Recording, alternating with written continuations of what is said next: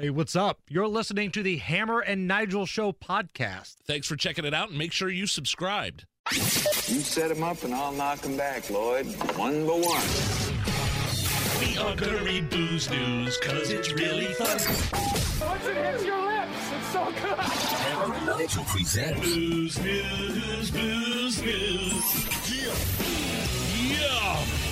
Time for booze. And we have an entire hour of the Hammer and Nigel show coming up after 6 o'clock. If you missed the disastrous interview uh, on 60 Minutes with Joe Biden, we'll have more clips of that on the way. Right now, Hammer kind of has to do with uh, some NFL football. Awful game we witnessed uh, down in Jacksonville. Colts lose 24 to nothing.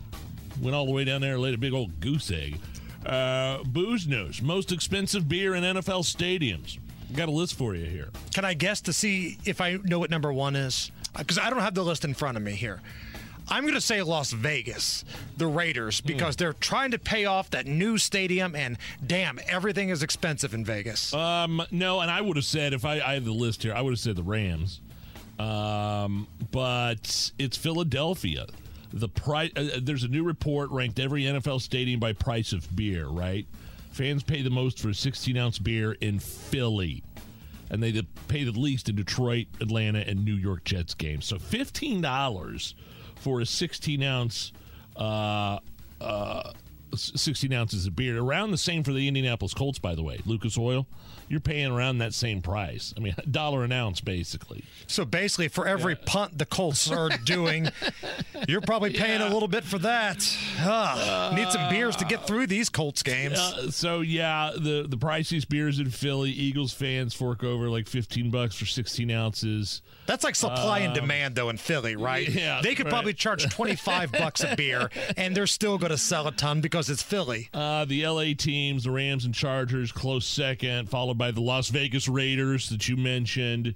Uh, 49ers, New Orleans Saints, and the Jacksonville Jaguars all have super expensive beers. Why are the Jags charging that much? Like, Yeah, I I get those other cities, you know, but the Jags, really? all other teams pay around eleven dollars for one beer. Like I said, it's a little. The Colts is a little higher. It's more up, up in tune with those other teams that I just mentioned. The Lions and the Falcons and the Jets and even the Bengals are the only teams with beers under seven bucks. So you can get two for one compared to the price here in Indianapolis if you just go down to Cincinnati or de- go up to Detroit. And I promise you, speaking from the heart, I told you, young text yesterday, I wasn't going to start drinking. I wasn't going to drink yesterday.